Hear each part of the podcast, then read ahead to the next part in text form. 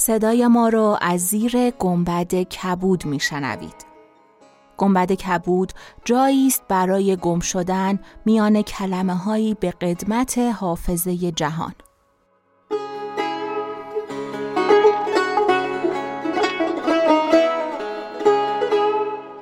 سلام من شقایق جهرومی و دوستانم شما را به زیافت نور و کلمه دعوت می‌کنیم به قسمت 106 از گنبد کبود گوش می‌کنید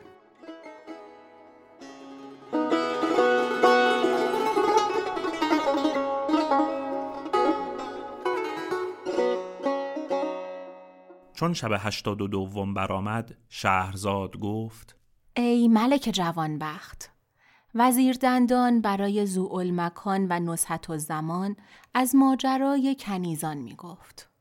گفت که پس کنیز سیوم به کنار رفت و کنیز چهارم به طرف بسات بوسه داد و گفت خواهر بشر حافی نزد احمد ابن حنبل رفت و گفت ای پیشوای دین ما طایفه ای هستیم که شبها پشم همی ریسیم و روزها صرف معاش کنیم و بسیار شبها به فراز بام نشسته ایم و مشعلهای بزرگان بغداد بر ما پرتو همی اندازد و ما به روشنی آن چرخ می ریسیم.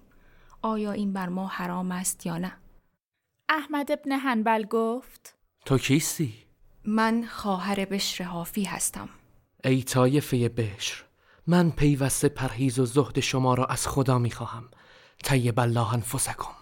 مالک ابن دینار چون از بازار درگذشتی و به چیزی میل کردی می گفت ای نفس در آنچه می‌خواهی با تو موافقت نخواهم کرد.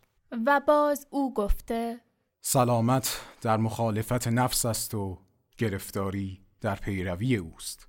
منصور ابن امار گفته سالی از راه کوفه قصد مکه کردم. در شبی تاریک می‌رفتم. آواز تلاوتی شنیدم تا اینکه به این آیه رسید. یا ایها الذين آمنوا قوا انفسكم واهليكم نارا وقودها الناس والحجاره ای کسانی که ایمان آورده اید خود و خانواده خود را از آتشی که هیزم آن مردم و سنگ ها هستند نگه دارید. چون آیه بخواند صدای افتادن کسی شنیدم و چگونگی ندانستم. چون روز شد جنازه دیدم که پیرزنی از عقب او روان بود. از پیرزن پرسیدم که جنازه از آن کیست؟ گفت این مردی بود دوش بر ما میگذشت و پسر من نماز می‌کرد. آیه ای از قرآن بخواند. زهره آن مرد بشکافت و بیافتاد و بمرد. پس کنیزک پنجم پیش ملک ایستاد و بر زمین بوسه داد و گفت سلام بر ملک نومان پادشاه بغداد. مسلم ابن دینار گفته است. چون دلها پاک شوند گناهان بزرگ و کوچک بخشیده گردد و چون بنده ای ترک گناهان کند در کارهای او گشایش به هم رسد. و گفته است هر نعمت که انسان را به خدا نزدیک نکند او مهنت است. و گفته است قلیل دنیا از کثیر آخرت مشغول گرداند. و از ابو حازم پرسیدند که غنیترین مردم کیست. گفت آن کس است که عمر در طاعت خدا صرف کند.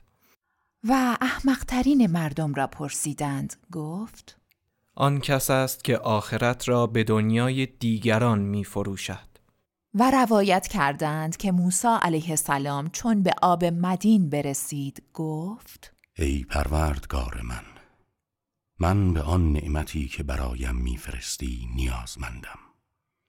پس موسی از پروردگار درخواست کرد و از مردم چیزی نخواست. چون دو دختر شعیب بیامدند ایشان را آب بداد. چون ایشان برفتند ماجرا به پدر باز گفتند. شعیب گفت شاید او گرسنه است.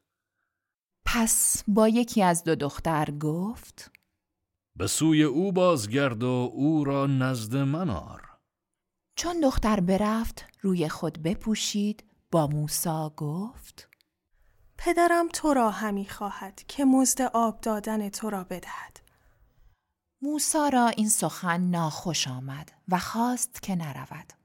آن زن خداوند سرین بزرگ بود و باد جامعه او را یک سو می کرد. موسا را چشم بر سرین او افتاد. نخست چشم خود بپوشید. پس از آن با دختر گفت تو از عقب من بیا. پس موسا از پیش و دختر از پی او همی رفتند. تا نزد شعیب رسیدند. خوردنی از برای شام آماده بود.